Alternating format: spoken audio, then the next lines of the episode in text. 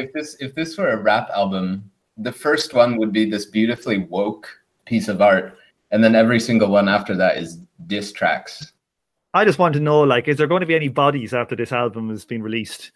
You know, are we going to find Lightning floating, floating in the water, river, with like stab wounds to the neck? You know, Oh, is. Mosey going to turn up oh nailed to a tree outside, you know, his university? Jeez. I mean, I'm thinking drive-bys, man, but that's gruesome.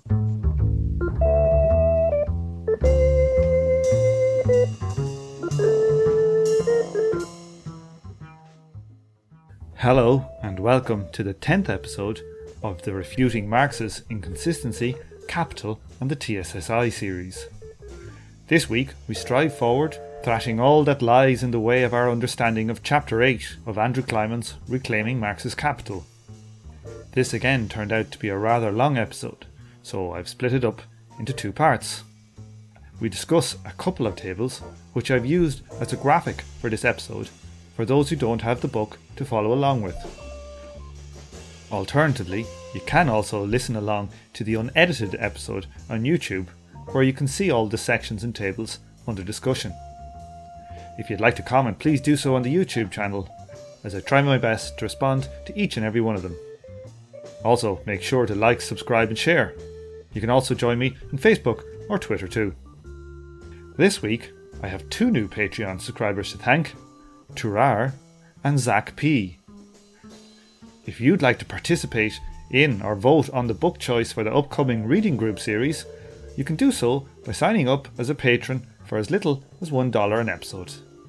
It looks like the Patreons are going to choose Mike Macnair's revolutionary strategy. So, if that floats your boat, stay tuned. Okay, to the tables. Welcome to the 10th episode of the TSSI series, and we're looking at Andrew Kliman's Reclaiming Marx's Capital, and we're on to chapter number eight. We have a reasonably full audience here tonight. We just had Alex drop off. He's gone into the chat to, to kick some ass there. We've got Lexi. Hello, hello, hello. There's Lexi. And we also have Emmanuel and Aiden back from episode number one, returning. Woo. Uh, Aiden, what's been happening? Uh, I finished my master's degree. Are you actually smoking a pipe as well? Oh yeah, Retro. Emmanuel, you're here with us today as well. Yay! This is Emmanuel uh, trying to transform my value from doing this fucking show into Patreon money. Yeah, if Mar- Marx is so good at transforming, how come we can't do that, huh? Right, Mark- right, right, right. Marx may not have made a mistake, but we made a mistake in thinking that this would drive subscriptions to Patreon. Now, Okay. Last week, myself and Emmanuel and Lexi did chapter seven, where we dealt with the falling rate of profit and the Okishio theorem. One part of it, which dealt with a melt, Lexi said that we actually were doing the transformation problem, which is kind of strictly not true. Today, we're actually going to get into it Sure. we're going to get into the transformation of prices and uh, values and prices in a multi-sector, three-sector economy over a couple of years, and it's going to be, I think, pretty damn groovy. And I found the table very head expanding, but Emmanuel thinks this chapter is a whole load of rubbish, so we'll get through it anyway. And first of all, we're going to hit into here the significance of the transformation problem. So, the transformation problem with respect to Marx and what people say the problem with Marx is was basically that prices and values that there was no way of transforming between the two and that Marx had an error. This error was first pointed out, I think, by Bortkiewicz. This chapter basically goes through and shows how that's kind of a load of rubbish and that you can transform between prices. So um, when we say transform between prices and values, we're talking about situations where perhaps you have two industries and one of them might have some kind of a monopoly and it's able to siphon value away from another industry and jack up their prices. So Marx came up with a solution for how this happens using a labor theory of value, which was kind of a radical solution to a big problem that existed with Ricardian and Smithian classical economics beforehand.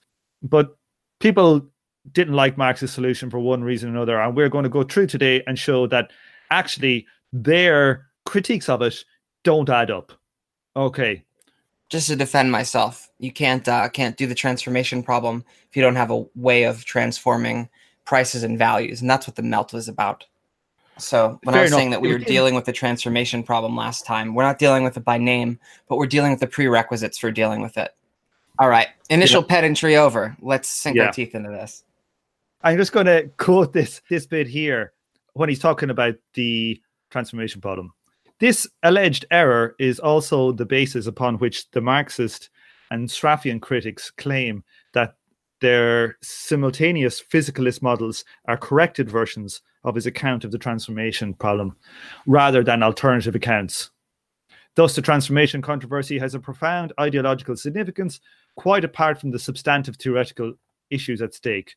Okay, one of the things is that the falling rate of profit gets ditched if you don't do the transformation problem the way Marx said, and that has got profound political implications. Okay, Marx's account of the transformation of values into price of production is the firm ground on which the long term falling rate of profit rests. But if that account is not in fact firm ground, if, as a century of criticism has supposedly proved, it is logically invalid, so is the long term falling rate of profit. So, um, what do you think about that? There is something about this notion that bothers me a little bit, but I think it's it proves how strong the argument ends up being. Is that I don't think that a macro phenomenon like something like the falling rate of profit throughout, you know, an entire world economy, you know, in theory, it shouldn't rely on a single set of, you know, micro explanations. In theory, you should be able to get that big result with different accounts of how the mechanism works.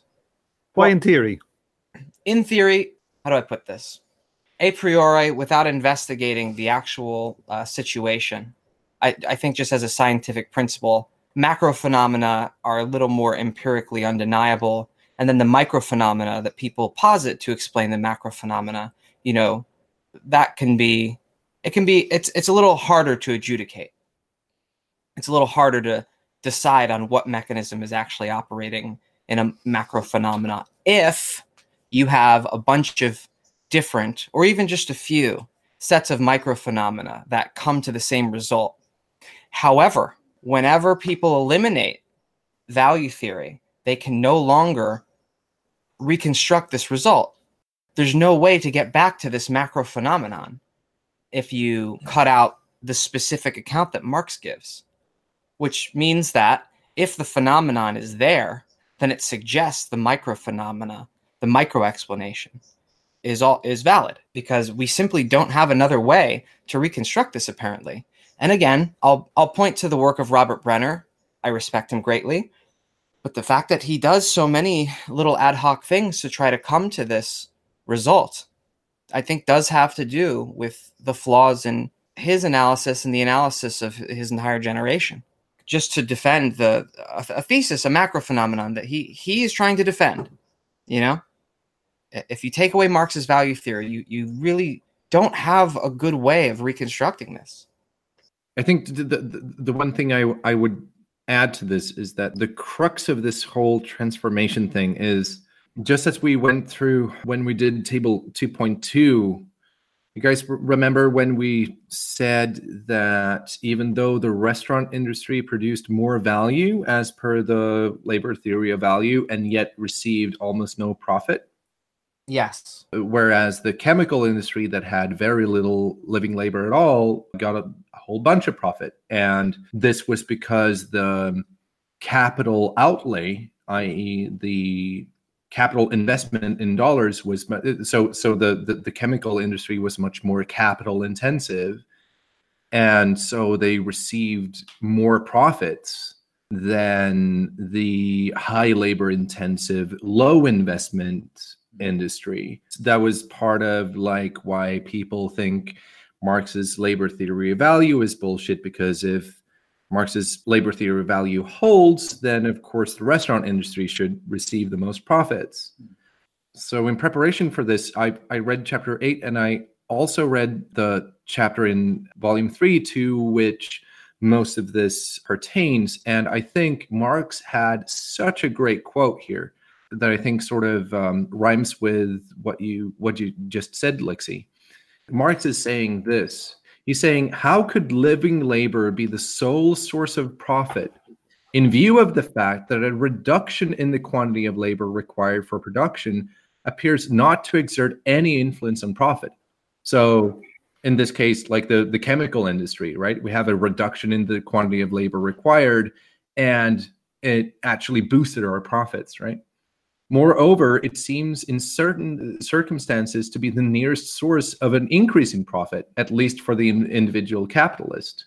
What the capitalist and consequently also the political economists see is that part of the paid labor per piece of commodity changes with the productivity of labor, and that the value of each piece also changes accordingly. What they do not see is that the same applies to unpaid labor contained in the very piece of the commodity. And this is perceived so much less since the average profit is only accidentally determined by the unpaid labor absorbed in the sphere of the individual capitalist. So the individual capitalist in the restaurant industry is going to see that they're not getting that much profit and yet they're performing labor whereas the one who invests in the chemical industry where there is no labor is going to get a whole lot of profit and a great return on that investment and so they're not going to see there there's no evidence for any any labor theory of value being present at all here and he goes on to say, it is only in such a crude and meaningless form that we can glimpse that the value of commodities is determined by the labor contained in them. Marx is actually saying that, you know, in the real world, the rate of profit uh, and how much you get back on your investment is it's the money talking, baby. And the actual living labor performed is not actually what's determining the actual real profits of real companies or real industries but the way that we can glimpse in in such a sad way or, or a meaningless form the only glimpse that we have is that increasing productivity tends to lead to lower prices that's our one little empirical fact that can lead us in the right direction in chapter 8 Kliman is actually also talking about this, but I am not sure why he doesn't quote this because I think it's such a great Marx quote. Because he says it's where he talks about that the reason why Marx talks about value and labor time is because he wants to make a point about productivity and long-term trends in, in prices.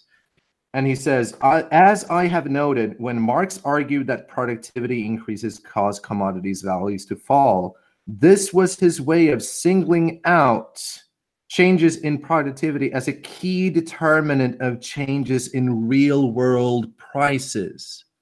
That thing right there is sort of the golden nugget that both Kliman and Marx really push on. Keep reading. Here, here, what what is it? Um one can of course dispense with the word value and still theorize the inverse relationship between prices and productivity. Yet, if one abandons Marx's concept of value in favor of physicalism, then, as we showed, one must also abandon the notion that productivity increases tend to rise with the rate of inflation. So, like, yeah, you can still do. So, this is, I think, perceptive. You can, you could do do economic science just based on productivity and, and not really think about what's the, like a micro phenomenon of what's going on inside productivity but you're going to miss some key determinant of price. Yeah you're going to miss the ability to explain a bunch of things in economics you wouldn't you otherwise wouldn't be able to. It would be a necessarily incomplete science and that's yeah that's what i've been getting at with bourgeois economics can be scientific but it's always going to be incomplete. It's always going to have this blind spot yeah, it's just not going to be as good a theory. Essentially, that's what we're getting at. bourgeois yeah. economics, you know, from from abandoning value onward, I should say. Um, let's read it because I like this part on the metaphysical critique. Another part of the answer is that value is not metaphysical in the sense that the critics mean. The distinction between value and price exists in real life. Whenever we ask whether we've gotten our money's worth or got a good value, we are asking whether the value of the thing we bought was not, in fact, less than the price we paid. But Am I not resorting to clever wordplay? Doesn't the term value here mean refer to utility, use value, rather than what Marx meant by value, something akin to but distinct from and regulative of price? To see that this is not the case, consider Marx's observation that the most ordinary merchant does not believe that he is getting the same value for his one pound when he receives one quarter of wheat for it in a period of famine and in a period of glut. You know, this is a pretty basic point. Even this ordinary merchant realizes that he has received more value in exchange for his one pound in a, in a period of famine and less value in a period of glut, even though he has received the same amount of wheat and the utility of the wheat is the same in both cases. Since the value of the wheat varies, though its price and utility do not, it is clear that value is distinct from both price and utility. That's a fucking bomb right there. Yeah, you know, and if you leave out value as a scientific concept, you're going to end up with a, just a kind of a shittier theory. Yeah. Yeah. There's a serious bong rip right after this. Okay, right. Let's go bong ripping like again. uh, after utility. So this this kind of blew me away a little bit, and maybe we could maybe maybe I could talk about this. The paragraph right afterwards. One might perhaps argue that we only think of them, uh, uh, value, price, utility, as distinct. That the unobserved quote value exists only in our minds. Actually, Marx himself affirmed that value is a mental construct, but our mental constructs are part of the real world we may base many of our actions on the value construct. For instance, when we buy items, if and only if they are as, quote, worth as much or more than they cost. Moreover, the mere fact that value is unobserved does not imply that value relations lack a constitutive or regulatory role. The nature, causes, and effects of this mental construct are thus worthy of theorization and explanation. So, what, what do we think he means by mental construct here? Because it seems to me calling value a mental construct is only true on a like a, an abstraction level, but that on a conceptual abstraction level, because seems to me that the pressure that value exerts in the world is more than a mental construct. Like, of course, our concept of gravity is mental, but you know the thing that pulls you down when you jump out of an airplane is not mental, right? Correct. That's what I gathered that that he was saying. Tom, can you can you bring up the footnote because Marx himself affirmed that value is a mental construct, footnote one. I found that actually to be pretty important. Basis of value is the fact that human beings relate to each other's labor as equal. This is an abstraction, just as you said, Lixie. Like all human thought and social relations only exists among human beings to the extent that they think and possess this power of abstraction from sensuous individuality and contingency the kind of political economist who attacks the determination of value by labor time on the ground that the work performed by two individuals doing the same time is not absolutely equal, although in the same trade, doesn't even know that what distinguishes human social relations from relation between animals. He is a beast.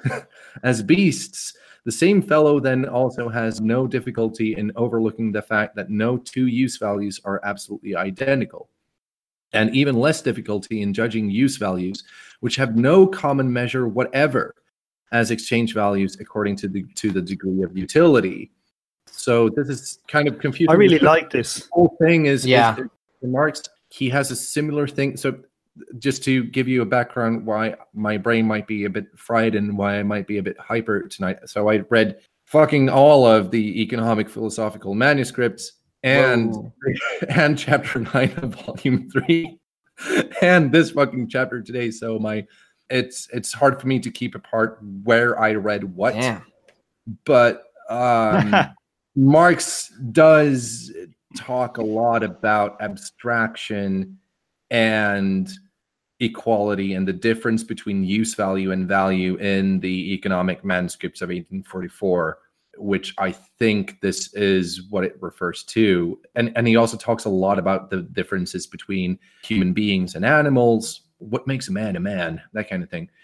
So basically, the, the the, mere fact that so value is a is a mental construct. It's not a you know it's not an imagined thing. It's a real thing. You know, if I if I'm shitty at making shoes, I still have to compete with someone who's good at making shoes, and the value is still going to be same in the market but it is an abstraction and it is something that we keep in our minds and it is an alienation from ourselves right it's it's something that we observe it's objectively there but we still have it in our minds you know comparing the products and fruits of our labor between us you know. I'm going to get pissed that Yeah. you um, you you can edit uh, uh, an episode about value theory in like an hour and it takes me 5 hours. Like that gets you know makes me pissed off but that's the way it is you know. It It's takes me a lot concept, longer than it's an still- hour. it's still real.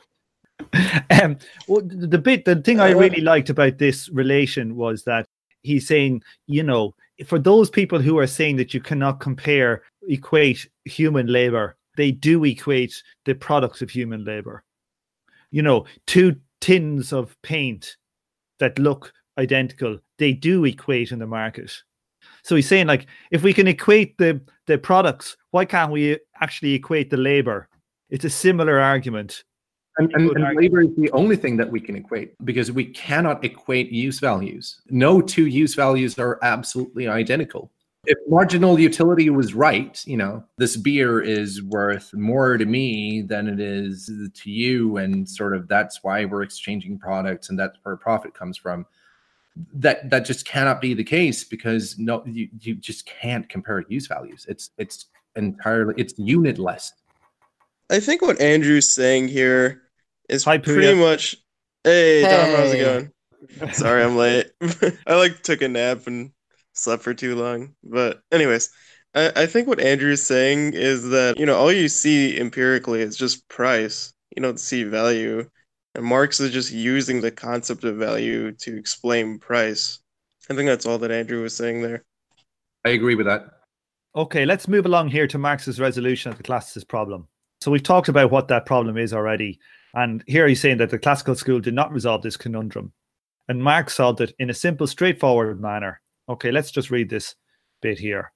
The essence of his solution is that the total amount of profit in the economy is the same when prices adjust to equalize rates of profit as when they reflect commodities' actual values, i.e., the amounts of labor to produce them. So in volume one, they would be selling at their actual values. And he's saying that in the real world, actually, you know, we equate the profit rates between, or there's a tendency to equate these profit rates between the chemical industry and the restaurant industry.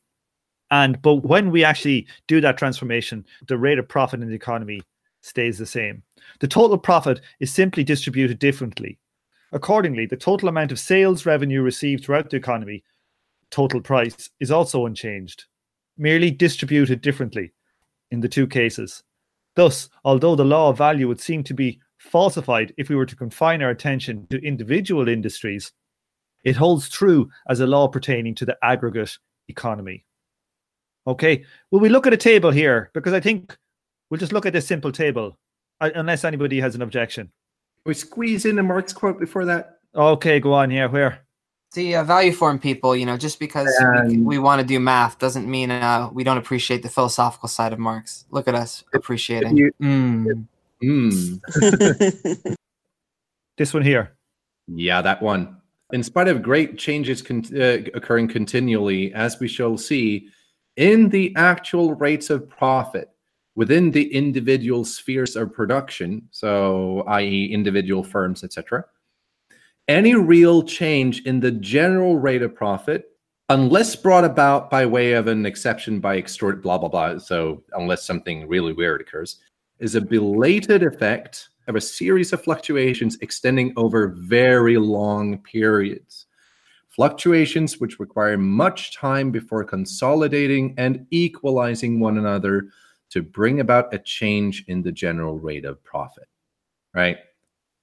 This is one of the reasons why I think people get confused with and, and, and claiming Marx is an equilibrium theorist, which he's clearly not considering the rest of, of, of this chapter. But anyway, Not in the way that they understand equilibrium. no, no, not at all. I, I'm I'm I'm open to there being like other ways of using equilibrium type math in like Yeah. another way in Marx's theory because there there is a concept of equilibrium that he's going for, but it's certainly not this one.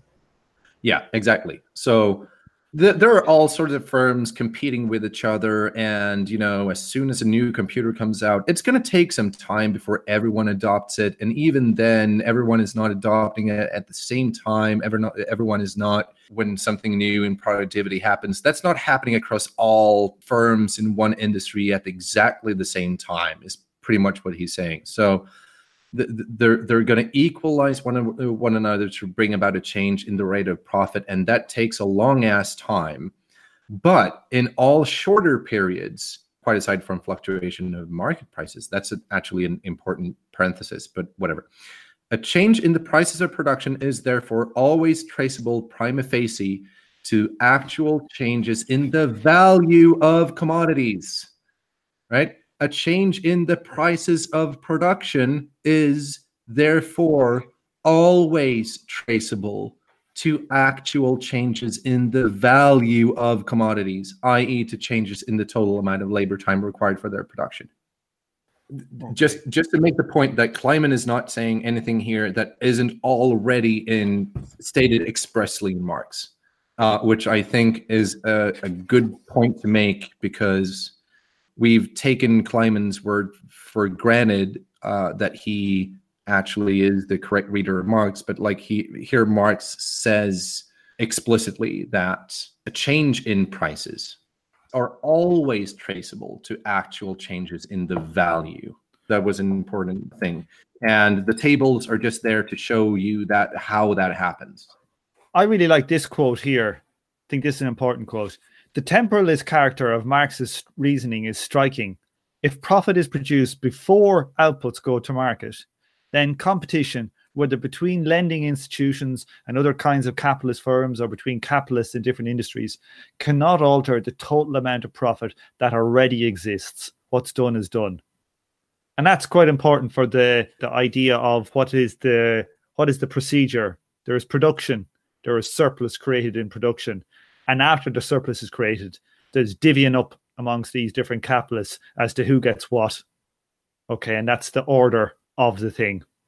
It's not like things get sold and then you figure out what the profit is. It's no the the surplus exists first. Okay. Yeah, table. Here we have two branches of production which have the exact same uh, level of of exploitation, rate of exploitation, but because there are different lumps of capital associated with them, branch one has a 20% rate of value rate of profit. But when we equalize for our price of production, we get 25%. And branch two is 40%, and that reduces down to 25%. But the rate of value, total value rate of profit is twenty five, and The total price of production rate of profit is 25% too. Before we started, you had a question about the sequence here.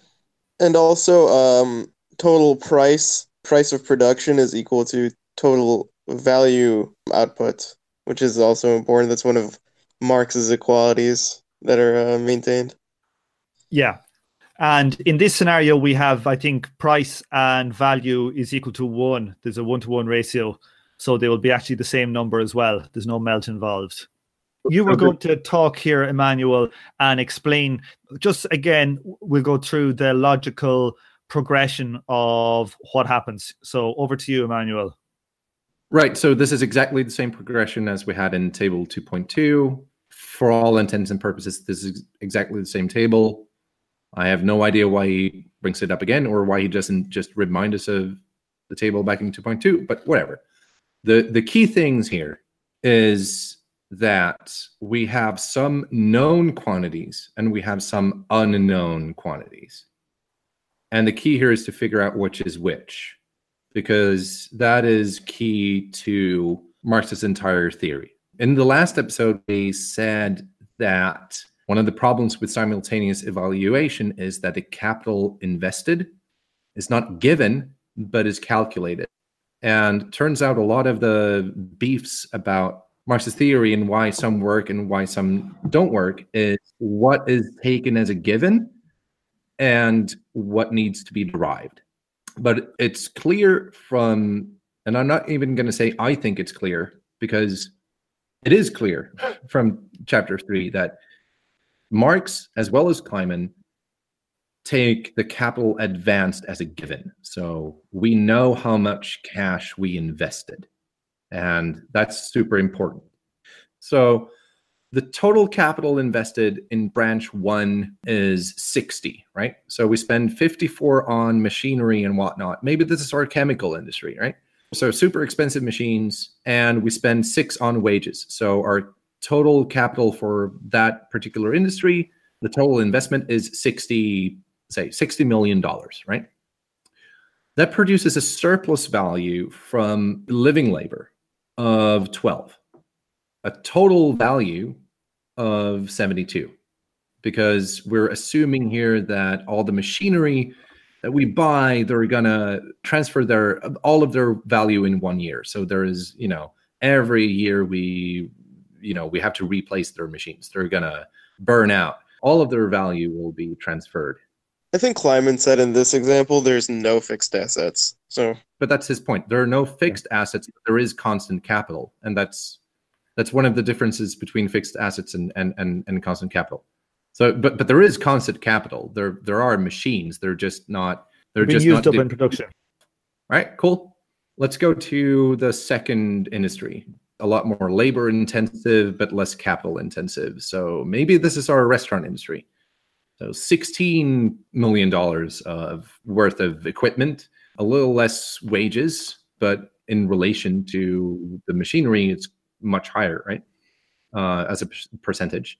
So the total capital outlay, all the stuff that we pay for is 20 and they're going to produce a surplus value of 8 million bucks which means that 20 plus 8 the total value of everything is 28 all right cool now we add all of those up and we get some neat totals all of the invested capital uh, in all of the industries so wages plus machinery equals 80 so 70 plus 10 right the surplus labor performed equals the total surplus labor performed across all industries is 20, which means that the whole shenanigan bang is 100. So there's a $100 million of value here in this economy being produced and being crystallized in the in these commodities. That means that we now know that the prices are also 100 total prices therefore have to be 100 we also know how much wages we've paid in each industry. So c is known we also know how much we paid in wages v that's also known. S is also known since we know that it has to add up to 100 so that means that we can calculate our rate of surplus value rate of profit in value terms. Our, our value rate of profit in the low work intensive, high capital intensive uh, industry, industry one, let's call that the chemical industry, is 20% because we gained 20 units of surplus value out of an investment by with 60. So it's um, 12 divided by 60, which is 20%. And in our uh, high labor intensive, maybe bakery, we had an investment of just 20. So we didn't have to invest that much cash. We produced $8 million worth of extra value to this whole economy. So 8 divided by 20, that's 40%. All right. The economy wide rate of profit is therefore 25%. So now we know that the price rate of profit also has to be 25% because they have to be equal, because total prices have to be equal to total value. Otherwise, nothing makes sense. And so once we know that the price rate of profit is 25%, these 25% tend to equalize over long periods of time in sort of the ideal world that we're examining here. Uh, so, so the amount we invested, uh, we, we, we know how much we invested, and that's key. We know that we spent $60 million. That's known. And we know also now that the general rate of profit is 25%. That means that the pie is going to be 15. For the restaurant industry, it's going to be five. The sequence here is entirely dependent on the capital outlay, the, the things we've actually paid are known quantities in price terms and that is that is the transformation of values into prices that's how it works Okay. Can I read this little bit here that kind of sums up what you've just said there? This is from Andrew said. It is important to stress that, in keeping with Marx's solution, the sums of constant and variable capital and the surplus values are data. So, this is what you're saying. We know these already. These aren't things we have to calculate, specified at the start. The only derived magnitudes are the prices, the profits, and the price rates of profits. As we shall see below, this is a key difference between Marx's solution and his critics' corrections of it. so there, there's there's another quote by, by marx here that summarizes kliman's point but i think in a very articulate manner and that also explains what's going on in this table. Again in chapter 9 therefore the portion of the price of commodities which replaces the element of capital consumed in the production of these commodities so the cost price the portion therefore which uh, will have to be used to buy back these consumed capital values i.e their cost price. So you know we paid for the machines and for the wages with cash we have to buy those back depends entirely on the outlay of capital within the respective spheres of production so within the different industries but the other uh, element of the price of commodities, the profit added to this cost price, does not depend on the amount of profit produced in a given sphere of produ- uh, production by a given capital in a given period of time. It depends on the mass of profit which, which falls as an average for any given period to each individual capital as an adequate part of the to- uh, total social capital invested in social production. There you go. So Oh. the amount of capital outlay, the cost price, i.e., the cost for the wages and the machines, is given. The profits received it does not depend on the, the profit or the surplus labor actually performed in this given industry in this given period of time. It depends rather on the mass of profit, which falls as an average, hence the pi over uh, S plus V in Kliman's table for any given period. Again, this is this harkens back to the whole temporal. Like Marx is super clear that his theory is, is is temporal for any given period to each individual capital as an adequate part of the total social capital invested production. The thinking for me that, that makes this very elegant is that you assume a few small little things, and as you do your little calculations, depending on them, these three totals or aggregates fall out of the equation, fall out of it.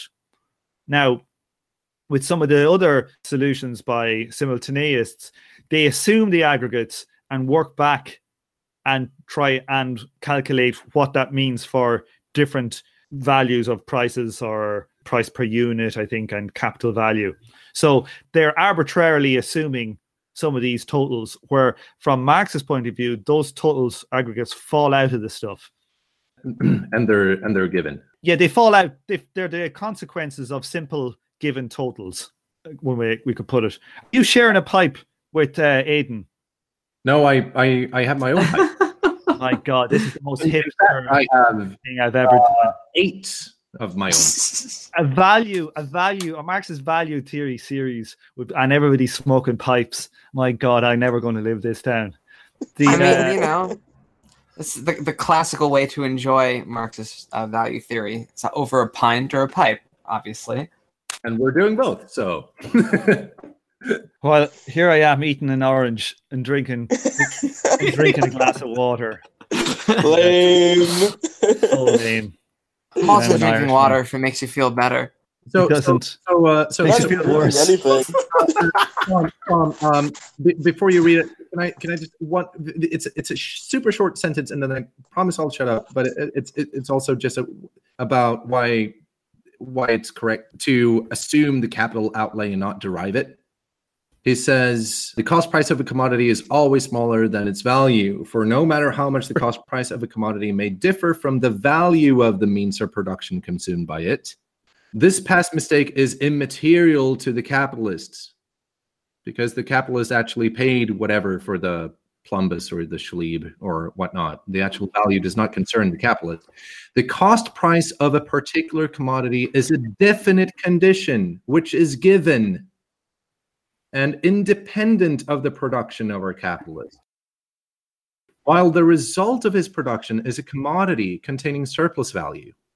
You know, the, the, the cost prices are a given. The capitalist knows how much he spent on machinery and wages and he knows you know that the servers he bought were really you know he really did spend a hundred bucks on them there's no revaluation going on there's no replacement cost things going on he knows you know if it if it and he doesn't give two shits about the actual value of the means of production that he bought you know and he doesn't give a shit about the labor theory of value even the cost price is uh, is a definite condition which is given. There you go. Right. Okay. All right. I'm to shut up. Okay. Now. Okay. We have it. We have it in writing. Emmanuel's to shut up. Right. Now, Lexi, you read this bit. Yes. Oh, good. These are important. Marx's three aggregate value price equalities follow immediately from his conception that competition leads to a different distribution of the surplus value without altering the total amount already produced. 1. Total profit equals total surplus value. 2. Total price equals total value. 3. The aggregate quote price rate of profit equals the aggregate quote value rate of profit. In Marx's view, these aggregate equalities were immensely significant. They confirm both the law of value and his theory that all profit has its origin in the exploitation of workers. So, to quote Marx, the law of value is not affected by the fact that the equalization of profit gives rise to governing average prices for commodities that diverge from their individual values. This affects only the addition of surplus value to the various commodity prices it does not abolish surplus value itself, nor the total value of commodities as the source of these various price components. Wow, um, that was wonderful. I think right. Andrew does a really good job of just summarizing volume three. I think it's chapter nine, where um, mm. Marx does this. I think he does a great job of going over that. I enjoyed popping back and forth between that chapter in, in uh, Capital Three and and this chapter because it if look, if nothing else, if Andrew is wrong, like about this, Marx was also wrong about it. Now here we had this Böhm-Bawerk critique, which we have actually talked about before. I don't know if we want to go into it here. Does anybody want to talk about this? I know Emmanuel's kind of an expert on it because he read the book. Lexi, if you have it, do it. Come on, let's go. Okay, I, I am interested in this insofar as Böhm-Bawerk has a critique with uh, Postone, Moishe Postone, the uh, recently deceased RIP, sort of uh, Neue Marx-Lektüre theorist, or I don't know. This is interesting because, first of all, Samuelson apparently dismisses Böhm-Bawerk, and the specialist literature more or less ignores Böhm-Bawerk from there, which I think that's an interesting claim. I think that's an interesting phenomenon because looking at this over and over again, it's not really Bortkiewicz, but uh, Böhm-Bawerk that made a critique that I thought was like genuinely challenging, as opposed to Bortkiewicz knows that he's just changing Marx. You know what I mean? And so, what I really like about this is that Postone's response is clearly inadequate, and you need to engage with something that Postone insists that Marx isn't really interested in. The best reason, really like a peripheral reason, but one of the better reasons to me that this matters no matter what who's interested in what is that Postone kind of gets Böhm-Bawerk's like claim wrong. Yeah, it's funny how Böhm-Bawerk is still kind of popular in Austrian circles. I still hear him referenced pretty regularly. Just because they only yeah. they only have about three but... tiers. That's why. Böhm-Bawerk, there is Mises, and there's Hayek, and, Hi- and then that's it. Yeah, is that true. Not even an they exaggeration. have like Rothbard, I think. Oh, Rothbard. Yeah, yeah. But they have a few more. Rothbard. yeah, that, that diddler. Yeah. There's a thing here actually. Before, if we're going to talk about what Böhm-Bawerk was is saying, I think he was saying that at one place Marx was saying commodities sell at their value. And then in chapter nine of volume three, he said they don't sell at their value. And he thought that this was a contradiction. Right. And that's what Von Andrew was claiming here. Yeah, that's, that's, that's, that's one part of it. It, it. It's it's the main part of it. There's a there's another thing too. About the total value equals total price is a tautology. Yeah, that, yeah. that one. Yeah, which is okay. Weird if you don't understand von Bawerk's own sort of value theory, but uh, we can get into that. It's yeah, it's fucking it, no. oh come on! Okay, it's that's interesting. Can you kind of put together what in English what Postone was hmm. saying? First of all, the important thing is that Postone is doing this thing that I think is kind of fun, where he's saying, well, clearly Marx isn't interested in something that his theory ends up doing, and that he's not interested in establishing cr- a critical political economy, simply making this critique. But I think inevitably, when you're looking at Marx as a body of thought, you do have something kind of that calls for systematization that he leaves behind. And von Bawerk thinks that Marx affirmed and denies the proposition that prices diverge from values. In other words, that Marx had asserted that the proposition and its negation were only apparently contradictory, and that he had promised to substantiate that assertion, but he failed to do so. So I, I think that's a misreading of Marx, but what Postone thinks that von is doing, it's really funny when I actually get to it. So first of all, Postone doesn't think he's refuting von but more importantly, he thinks he just doesn't understand that von thinks that Marx does both of these things. He doesn't actually understand von argument. I, I can't actually find it. There's a few things about Postone's critique that I think is interesting, mostly in light of the experience that I've been having trying to get people to engage with Marx's value theory and just the conversations I've been having around the effort that we're putting forward in this podcast you know, with a lot of Marxists, Marxists that are dedicated in Marxist politics, Marxists that are dedicated in historical materialism or, you know, in history, even people that, you know, spend a significant time in, you know, like uh, kind of hawking a Marxist worldview as a solution to a lot of problems. I had I had a listener kind of say, this was a commenter on the on the webpage, sort of enough for me to understand the, the worldview and uh, to have read this. It's it's enough. I don't have to get to the nitty gritty of this.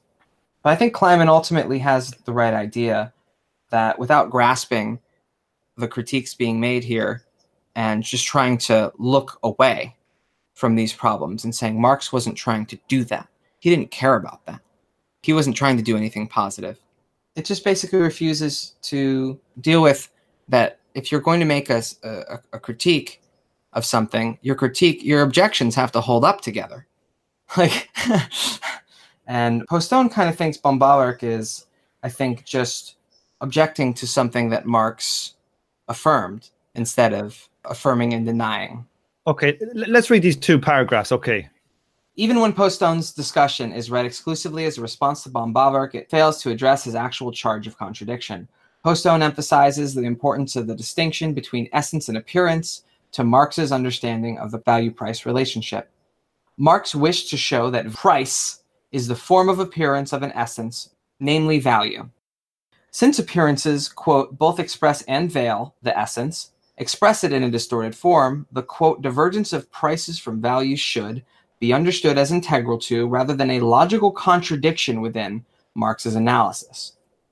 This is all true, I believe, but it completely misconstrues von Bawerk's critique he did not claim that Marx's analysis was logically contradictory because prices diverge from values. Rather, as we saw above, von Bawerk claimed that it was logically contradictory because, in Volume 1, had both affirmed and denied the proposition that prices diverge from values. In other words, Marx had asserted that the proposition and its negation were only apparently contradictory, and he had promised to substantiate that assertion, but he failed to do so. So, Postone is trying to kind of groove his way out of this problem and doesn't actually understand the objection. And Postone, I think, is doing something that Marxists want to do anyway, is not have to grapple with that part because that it's scary. Marx might have done something wrong there. And if he got some math wrong or something, maybe uh, our whole worldview doesn't make sense. So what if we just groove past that and let's not like let's not deal with that. I, I think what Postone says there is is precisely correct about the essence and, and, and value. But I think that what Yeah. Andrew was saying is that that's not exactly what Böhm-Bawerk was actually saying. Böhm-Bawerk interpreted Marx as, as having contradicted himself between volume one and volume three. Well, I think that's Yeah. a, a gross misreading. That's a very uncharitable reading of what Marx actually said. Of course, and, and Postone has And- a far superior reading. And uh, um, Postone has a far superior understanding of what Marx was doing, and he expressed it very well. Yeah. But he doesn't precisely attack Böhm-Bawerk's kind of shoddy reading.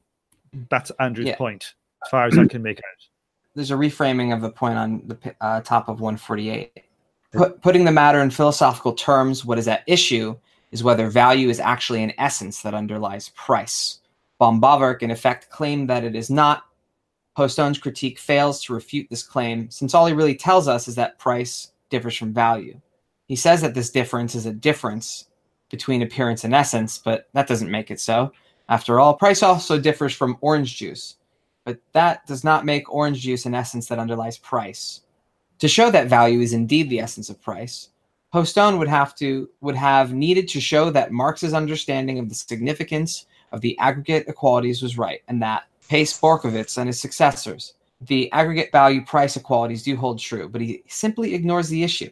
The crux of the problem, once again, is that Postone is discussing Marx's intentions and method when the point at issue is instead the logical consistency of his arguments.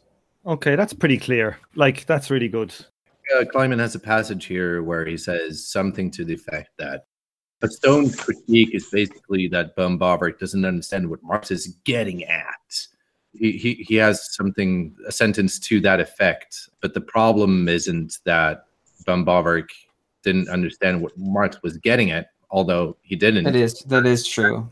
But Böhm-Bawerk has specific objections that need to be addressed specifically, and that can't just be, as you said, Lexi, circumvented by saying, "Well, that's not really what Marx is getting at. Maybe he got the details wrong, but that's not that's not his point." And Kliman is saying, "Well, it's not enough to show that it's not what he's getting at. Hmm. It's like showing the steps of how he gets at what he's getting at is is crucial."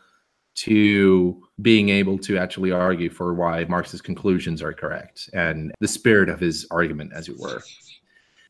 I'll just say this this this one thing to try to reconstrue Böhm-Bawerk's critique in something that is maybe is a little more charitable than what Kliman is presenting here, but it's still Kliman's argument still holds. Is that Böhm-Bawerk is concerned about the determination of prices, right? He's an empiricist. Empirically, there are differences in prices between different commodities. And he wants to know why commodity A has a higher price than commodity B. Marx in volume one does all of these good things, and he actually kind of likes it in volume one, where Marx talks about ratios between different commodities. He's th- he thinks that is kind of good, but it doesn't explain prices yet. And he's saying that, you know, in, in volume one, Marx is saying that we have all of these different ratios between commodities. And, and if prices were equal to values, then Böhm-Bawerk would have been satisfied. But Marx says, you know, here's why product A has a higher value than commodity B. But he also says that values don't necessarily translate into prices. And that's what Böhm-Bawerk wants to get at. And he's like, well, when when the hell are you going to get to, you know, the actual empirical evidence that we we see in the market? And he goes to Capital Volume 3 and he's promised uh, Marx has promised to show why product A also has a higher price than product B. And all Marx says in volume three is, well, you got to look at product A and product B in aggregate and then do all of this math with general rates of profit, et cetera, and, and do all this complicated stuff. And then you can arrive at different prices. And Böhm-Bawerk kind of he's he's unsatisfied by that because again he's he's an empiricist. He doesn't really buy this whole deductive argument thing. He wants to he wants Marx to get at his shtick. He wants Marx to to get to the point and wants Marx to say that here is my account of why A in the real world is more expensive in price terms than B. And all he does when he finally gets to discussing prices is saying, well, if you add up all of the different prices and, and, and stuff, and Böhm-Bawerk just he just says, I will have none of that. Basically, that's that's that's sort of the more charitable-ish reading of, of Böhm-Bawerk is that he he likes when Marx talks about values because then he actually talks about differences in in ratios and things, and that's all that Böhm-Bawerk is interested in but when he finally gets to price and the empirical stuff, he does all of this aggregate shit. and Böhm-Bawerk says, you know, that's not what I'm interested in. What I right. wanted to show me is the price of A and the price of B, and that's why what a scientific sh- theory should be able to show. Yeah, he, he wants he wants like the micro prices. He wants like yeah. predictive theory of micro price. He wants determinative theory of micro price. I think you can get a micro price theory out of Marx. I think the prices of production do explain them because then you just take the total price of the capital outlay for an individual industry and, and divide that by the units that are produced by that capital outlay, and then you get the unit price. Yeah, but that that exactly, and that's that's what. But you're assuming. But Böhm-Bawerk is going to say that I I just don't buy it. You you promise to show us a determinant for an individual firm. You said that the reason why A is more expensive than B is because A had more labor in it. And now you're saying that you have to add up all of these aggregates and then calculate backwards in order to derive the price. But that's not what I wanted you to show me. He thinks that if you just do it empirically instead and you work from appearance and you work in an empiricist framework then you can have a better more simple theory of price that doesn't require all of this value nonsense as he thinks it is. I think andrew at one point even said that i mean you could go through marx's theory and just not use value. You know because he said value was a mental construct. You could just you know, explain prices. You know, you, you don't have to reference values. Productivity. Yeah, we yeah we discussed yeah. that before, and, and I think that plugs into our what we had been saying about the third thing argument over the course of this. Um, there, there's there's one single thing that I want to say about his uh, critique of Postone here. Then we should probably move on. Please, it's in the last it's in the last paragraph of eight point four on one forty eight. I suspect that the misplaced emphasis on intentions and method is due in part to the influence of relativism within much of the humanities and social sciences. If our presuppositions fully determine the conclusions at which we arrive as relativism holds, then the logic of our arguments is irrelevant. Presuppositions lead to conclusions directly, not through logical argument. If that were so, one could bypass the logic of Marx's arguments and acquit him of error by simply explaining where he was coming from. It seems like this is the methodology of Postone's discussion. I don't mean to suggest he's a relativist. Uh, his text indicates otherwise. My point is that simply, if Postone had been working in a different milieu, he might have been more cognizant of the need to respond to the allegations that Marx's arguments are logically flawed. And footnote six, he delivers the sick burn. More precisely, reason is a sham. Presuppositions fully determine what is considered rational as well. That's a footnote. That is, I mean, yeah, that's a pretty, that's a sick burn to hide in a footnote the, the this is true though. This is true. The I, I think that the quality and the intentions of the intellectual milieu that these debates tend to be had in, I don't just mean in academia. I mean in the way that a, a lot of autonomous intellectuals like approach these things. This is somehow corrupt, and, and it's it's corrupt in a way that they want to make things immediately operational instead of appreciating what's there. Yeah, not all of this has a, a direct application right away.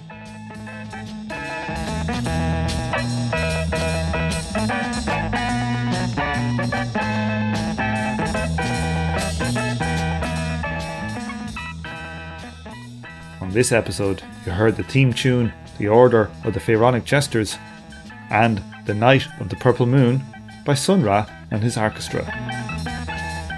Thank you for listening, and please join me for the next episode From Alpha to Omega.